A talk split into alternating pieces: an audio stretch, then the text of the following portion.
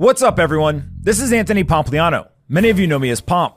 You're listening to the Pomp Podcast, which is my effort to find the most interesting people in the world and sit with them for hours while I ask questions in an effort to learn.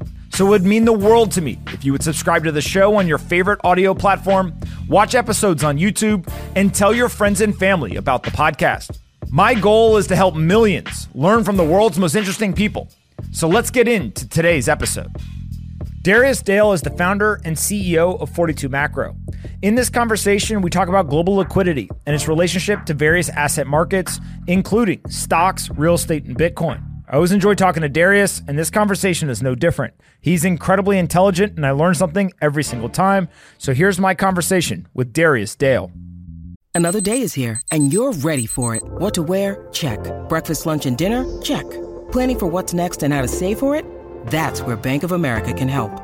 For your financial to-dos, Bank of America has experts ready to help get you closer to your goals. Get started at one of our local financial centers or 24-7 in our mobile banking app. Find a location near you at bankofamerica.com slash talk to us. What would you like the power to do? Mobile banking requires downloading the app and is only available for select devices. Message and data rates may apply. Bank of America and a member FDIC.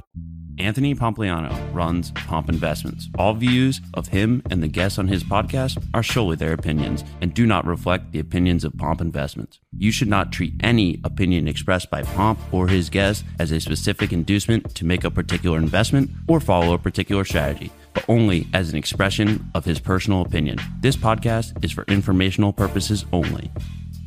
All right, guys, bang, bang. I've got Darius here with me. Darius, a great place for us to start is liquidity and asset markets. It is the heartbeat of the financial system. What's going on with liquidity in relationship to these asset markets?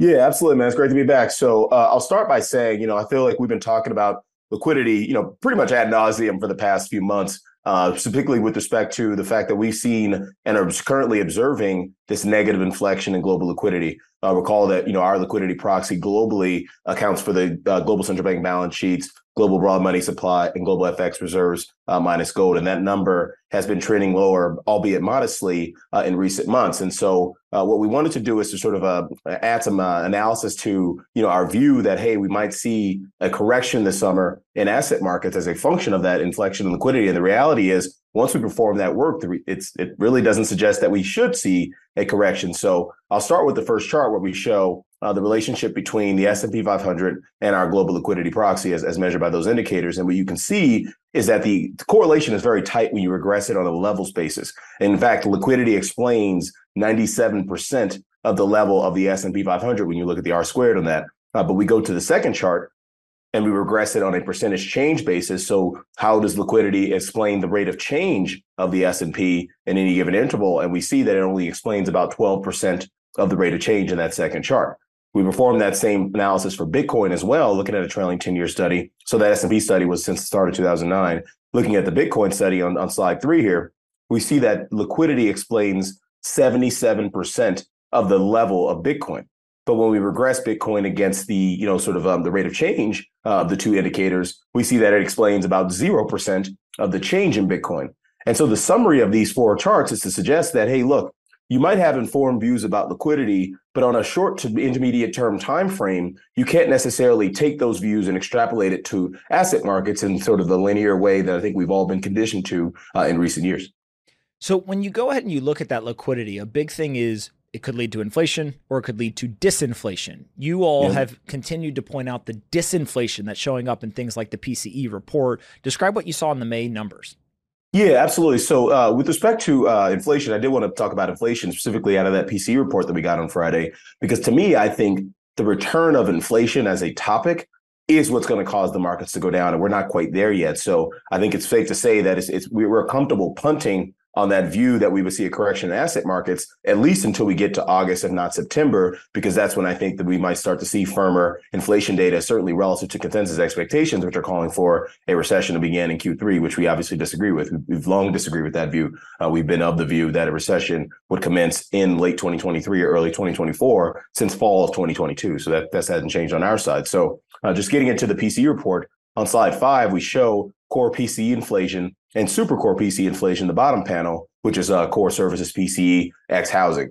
And so what we saw in the PCE report is we saw a little bit of a downtick in core PCE, which is the Fed's preferred inflation measure. That's the top panel there. decelerated modestly on a year-over-year basis to 4.6%, decelerated modestly on a three-month annualized basis to 4.1%, which is the lowest print we've seen since December in that time series. The second, uh, um, if you look at the second indicator, um, the second panel rather, uh, we saw a much bigger deceleration in supercore uh, PCE inflation uh, to 4.5% year over year, but a much bigger deceleration three month annualized to 3.8%. And that's the lowest print in that time series that we've seen since November. So uh, we are continuing to see these very positive outcomes on the inflation front.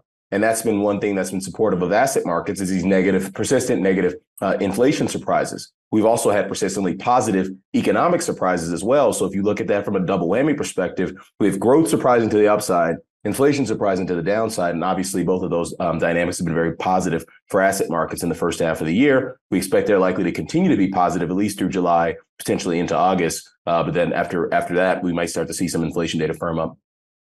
And so when we think of the business cycle, inflation is one of these weird things because I keep coming back to this idea of inflation is driving prices higher. But mm. now what we have is we have business owners that are guessing what is going to yeah. happen. In some way, it's like playing a pin the tail on the donkey, but the donkey's moving. And so you're trying to figure out like, hey, what what should I actually charge for this thing? And if I change all my prices, I got to go print my menus. And now yeah. all of a sudden, in two, three, four months, if the prices are supposed to change again, am I going to go print my menus all over again, or you know, whatever the thing is for your specific type of business? How do you think about that inflation in the business cycle? And like, what are business owners actually doing on the ground in response to uh, these kind of inflationary movements? Yeah, you have a great. That's a great uh, way to uh, pose the question because the reality is inflation is a process it's not just you know we we receive inflation as financial market participants as you know this number that gets reported by you know various agencies or if you you know things look at uh, other indicators you know that may may or may not be um, government related but the reality is there is a there's a systematic process of inquiring information from acquiring information from the economy business owners and ultimately having to decide whether or not they're going to be able to you know um, pass those costs on to their ultimate customers and what we see here in this chart here on slide six you know what we're showing in this analysis the various cycles within the economy, and we're trying to see how they sort of behave in and around recession. So the chart on the left shows the median trailing 10 year delta adjusted Z score for various indicators that represent each of these uh, cycles. So there's a basket of indicators that represent the housing cycle. That that basket of indicators on a median basis tends to break down below trend right around 18 months prior to recession. That's the X X's on these um, on these plots here. The orders, the basket of indicators that represents the order cycle, breaks down ahead of uh, below trend, so right around kind of eight months ahead of a recession. The production and profits indicators tend to break down on a median basis right around you know kind of six months ahead of a recession, and the employment indicators tend to break down on a median basis right around the start of recession or zero months. And what we see is the light blue line there in the chart on the left. The X marks the spot on the light blue line is six to eight months after the recession starts. And so the, that's a long-winded way of saying we we should not expect inflation to break down materially below trend until we're well into the recession process, which again we believe starts in late 2023, early 2024 the earliest. And so that's our that's kind of a long-winded way of saying we, we've gotten a lot of disinflation. We've gotten a lot of immaculate disinflation. And ultimately, as investors, we got to start to prepare our minds and ultimately our portfolios for the possibility that inflation really starts to get sticky in the second half of the year leading up to recession because history suggests that it's it's very unlikely that we're going to continue to see this immaculate disinflation. So we basically you're saying that there's a high probability or a probability that we're going to get disinflation once that kind of culminates and, and uh, you know ends. Then we get this reinflation that starts to occur, but it's a reinflation into a recession which may mm-hmm. not be kind of the way that people intuitively think of uh, the the relationship between inflation and a recession. At Evernorth Health Services, we believe costs shouldn't get in the way of life changing care, and we're doing everything in our power to make it possible. Behavioral health solutions that also keep your projections at their best? It's possible. Pharmacy benefits that benefit your bottom line? It's possible. Complex specialty care that cares about your ROI? It's possible. Because we're already doing it all while saving businesses billions. That's Wonder made possible. Learn more at evernorth.com/wonder. Yeah, no, totally. I mean, typically you tend to see things like core PCE or wage inflation peak during or even slightly after recessions conclude. You know, history shows that it's very rare, actually, you know, going back to that chart five where we show the deceleration in core PCE, the deceleration we're observing in super core PCE, it's very rare that we actually see those outcomes ahead of a recession. In fact, if you look at the core PCE time series throughout all the recessions that we have, I think it started in the 1950s. There's only one observation in, of, of deceleration leading up to recession. That's the 1981-82 recession. All other observations, core PCE was either flat or accelerating into the start of a recession. So, uh, in our in our view, we are going to start to see more sticky inflation outcomes in the second half of the year. And part of the reason for that is base effects, right? If you look at June data that we were going to get, um, I believe on July 12th, uh, in a couple of weeks, the base effects for June are actually really tough. I.e., so we should see another month of really, de- you know, uh, sharp disinflation uh, in the month of June for the for the June inflation data. But once we get past June, you know, the base effects curve really starts to level off. So it's very likely that we start to see year over year measures of inflation kind of bottom out wherever they are, you know, after the June data points. So that's something that I need to put on. Uh, we want to put on investors' radars because again, we see a very modest negative inflection liquidity. I don't think that modest negative inflection liquidity is enough in and of its own right to cause a correction in cross asset markets. That's that, that's what the data that we just uh, highlighted on the correlation studies suggests. However, I think what will cause a correction in asset markets is the realization that hey, inflation is going to be sticky. The Fed's going to have to do more. The ECB is going to have to do more. All these other central banks are going to have to do more, just like we saw with the Bank of Canada and the Bank of Reserve Bank of Australia recently. Talk about home prices. I know you've got a chart here that that shows that those are re-accelerating. Yeah, absolutely. So that's uh, I mean, talk about sticky inflation, right? So we got uh, data this week from uh, FHFA and S&P CoreLogic Case-Shiller in terms of national home prices. And what we see is on a three month annualized basis here in chart eight, the top two panels, FHFA home prices, which are the single month, I think the data is through um, through the month of uh, May, is accelerating at plus 8.7% on a three month annualized basis. It sort of bottomed in the first half of this year and it's now really starting to accelerate. The CoreLogic Case-Shiller data, which is a three month moving average of, of, of, of the month. So uh, it includes uh, May, uh, April, or sorry, May, April, and, and March. That data is up 4.4%, but it's eventually going to catch up to the FHFA data. And that's an issue because when you look at the bottom two panels, we show the CPI shelter component of CPI that's compounding at 6.2% through month annualized. Uh, uh, PCE index on housing is compounding at 6.2% through month annualized. What this bottoming in the top two panels suggests is we're probably going to bottom in housing inflation, let's call it two, three quarters from now, at levels that are extremely inconsistent with the Fed's 2% inflation mandate. And that's concerning in the context of everything we're talking about in terms of the Fed, you know, ultimately having to do a lot more to really kind of offset, you know, the the the the, you know the the impulse to inflation that we continue to see one out of the housing market and two out of the fiscal authority. Don't forget, we're running a record non-war, non-recession budget deficit here in the U.S. economy. It's two trillion dollars, about eight percent of GDP, and that number, you know, it's going to come down a little bit over the next 12 months or so as a function of the um, of the debt ceiling, but it wasn't really. They took big haircuts to that number. So we're going to continue to see a lot of inflationary pressures in the economy, uh, and that's an that's an issue in the context of slide seven here, uh, where we show um, the, uh, the, the ISM manufacturing uh, supplier delivery times index. We show the ISM services in the red line, the supplier delivery times index there, and the black line is global freight rates. And what we see from these indicators is that they're pretty much back at levels that are consistent with two percent inflation, right? Like we're not going to get any more immaculate disinflation from the transitory elements of inflation that were caused by either the pandemic or the fiscal response to the pandemic.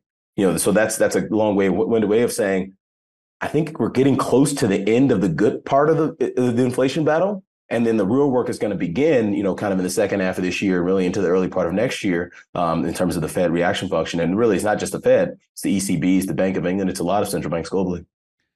Darius, we are not in an official war, but an, an unofficial uh, proxy war is, is being waged. I'll leave it at that.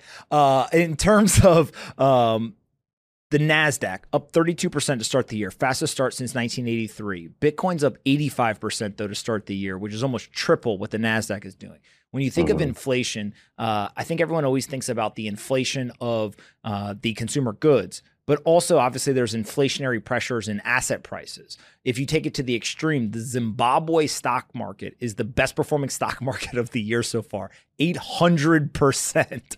And I think of this as like Zimbabwe is just a magnification and kind of the extreme of what's actually happening in the US as well. Uh, yeah. Is that true? Or, or is there some other kind of nuance there that's important for people to wrap their heads around? No, no, yeah, I, I think that's fa- that's safe to say, right? Like, don't forget, like we are the world's sovereign currency, so we can't allow ever allow ourselves to be Zimbabwe that would cause so much, you know, um, economic, you know, hardship for many, many billions of people in the world. So I don't think we're headed to that ultimate end game. But we are some version of that, right? You have again, we're running a record non-war, non-budget deficit, uh, budget deficit of minus eight percent of GDP, and we're not in a recession, right? Like, what's that number going to when we get into recession and the tax receipts start to fall? And, and and and you know mandatory spending starts to rise and so you know we are on this sort of path towards populism right? Like Donald Trump figured this out. You know, you can make the case that Joe Biden kind of piggybacked on that, and whoever's going to be president after that, uh, they're going to piggyback on it more because we're in this fourth turning era where the response to economic hardship is just throw money at the, the, the population. It's not austerity. You know, you know, when I started in this business, you know, maybe 15 years ago, it was all about austerity and, and cutting budget deficits. Now it's like you get to the debt ceiling and then you barely even shave off the top of the, you know, you shave off crumbs from the budget deficit. So I think that is where we're headed. And this is why central banks have become such active participants in global sovereign debt markets. And they're going to continue to be such active participants over the long period of time. That doesn't necessarily mean they're going to be linearly supplying liquidity at every interval going forward, because obviously, as we talked about, uh, global liquidity has inflected lower in recent months. But it doesn't necessarily mean that they're, you know, they're they're going to be part of this game for a really long period of time. So one thing that really concerns me about the bond market, but is actually very bullish for things like Bitcoin, very bullish for things like the Nasdaq and, and stocks, is the fact that the bond market is currently starting at a at a very you know kind of perfect price. If you look at term premium in the bond market, they're deeply negative. If you look at where inflation expectations are in the bond market, they're all anchored around 2% whether you look at break evens or inflation swap curves. And so the reality is, I think the bond market's got this wrong. And I think the fund flow stories out of bonds into stocks, into uh, you know, digital assets like Bitcoin, I think that's going to be something that's had a very long tail to it um, as a context of the, the political response to uh, you know populism and things of that nature.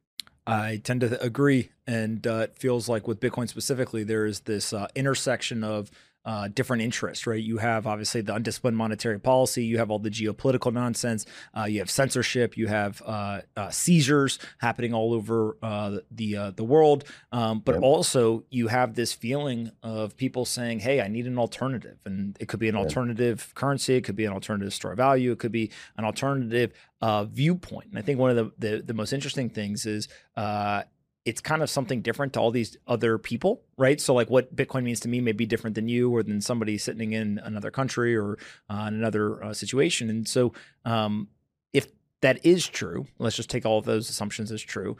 Uh, what else fits into that bucket? And what I find interesting is it's not just Bitcoin. Um, there are plenty of stocks that people look at uh, that again, they may not look at them as a currency or as a store of value type thing, but there's a stock that may be different things to different people right? And, mm-hmm. so obviously those start to uh, to benefit as well. And then if you go and you look at things like commodities, right? There's a lot of people right now, uh, in my opinion, who are looking at various commodities, and one person's buying it for reason A, and another person's buying it for reason B. Uh, but at the end of the day, if the underlying currency that it is denominated in is devalued, somebody needs to spend more dollars to buy that asset in the future than they do today. And the longer the time period, the, more the dollar gets devalued. And so I'm always fascinated by the studies that show the US stock market, if you basically take out the change in the money supply, how it's kind of mm-hmm. like flat. yeah, yeah, totally. right. Yeah, if you if you just uh, regress the um, go back to those regression charts, if you just rebase the stock market in global liquidity, it hasn't done anything. I mean, right? it's seven percent of the level. That means it hasn't done anything. Yeah. And and it's kind of this weird thing where uh, you can go back pretty far and it still hasn't done anything. And yeah. so in some weird way, uh, you know, we have assets that go up because we have a central bank that obviously helps on the global liquidity front. But if we didn't have that, how much real value is getting created in the world? That's a good know. question, man. I mean, that's a, that's a very deep, long, you know, longer term kind of like deep thought topic. But the reality is, think about think about the era we just left right? They kept interest rates at zero for a really long period of time. They were constantly expanding their balance sheet and taking risk out of the global financial sector, forcing investors like us further and further out on the risk spectrum to, you know, find replace that replacement assets. And the reality is that's how you got, you know, the Ubers and the Netflix and all these sort of formerly unprofitable companies now that are extremely profitable because they were able to, you know, grow their the size of their business and, and take a ton of market share. So, you know, that that was an outcrop of monetary policy, you know, creating all that supply, particularly out of the tech you know, kind of tech oriented type um, type type world. And so, you know, I think we've left that world. You know, certainly from an interest rate perspective, I, I really struggle to see how the Fed is going to ever be able to take interest rates back towards you know where they were in that in that previous regime. And the reality, because there's so much latent inflation pressure in the system, you know, we run a, um, you know, we, we call a secular inflation model. It's got 20 different features that are highly correlated or highly co-integrated to the under unit root of um, of inflation. And the reality is that that model suggests we're probably going to see, you know, persistently like you know three percent ish core PCE inflation over the next decade uh, in terms of the, the the mean of the of the time series. And so, if we have three percent core PCE inflation over the next decade, it presents the Fed with a very interesting choice. Do they revise their inflation target to from two percent to three percent, or do they just constantly fight against what is likely to happen in the economy and constantly be fighting against you know the the, latent inflation pressure in the economy, trying to get to two percent? I happen to think they're eventually going to pivot to three percent. They're not going to pivot to three percent anytime soon because Jay Powell and his, you know, he's 70 years old. He wants his legacy to be that he didn't, you know, let the inflation genie out of the bottle. But reality is he might not have a choice because if the unemployment rate right now it's at 3.7%, at 5.7% unemployment rate, or, you know, heaven forbid, at 6.7%, which would be a very, you know, low unemployment rate to low level for the unemployment rate to get to in a recession. I think the median is around seven and a half percent in recessions in terms of the peak unemployment rate. If it gets to 6.7 percent, 300 basis points higher than where it is today, you're going to be hearing all this tough talk on the dot plot and all that stuff, that nonsense. These guys, you know, I mean, they panicked already with inflation running at four or five percent core PCE in terms of bailing out the banks this this year. You know, financial stability and economic stability will very much dominate their thought process as we move forward in time. And so ultimately, we know that liquidity is coming. Uh, it just might not come, you know, very very soon. Darius, where can we send people to find you on the internet, uh, either on Twitter or uh, find out more about 42 Macro? Yeah, I appreciate you, man. So yeah, definitely come check us out. Uh, I got Twitter at uh, 42 Macro Weather. That's our public Twitter. Also have our private Twitter as well for our 42 Macro uh, subscribers. Uh, 42 Macro Aware, and then come definitely check us out 42macro.com. Uh, and get to get all this research uh, as, as often as you want it. Given my uh, dry voice and not having any uh, water here, this is my prime opportunity to say, as an investor in liquid death, I should have had some liquid death water sitting here. you put me on, by the way. You definitely put me on. I like it. I like it. I, I appreciate you coming on, and we'll definitely do it again in the future. I appreciate you, brother, man. You be good.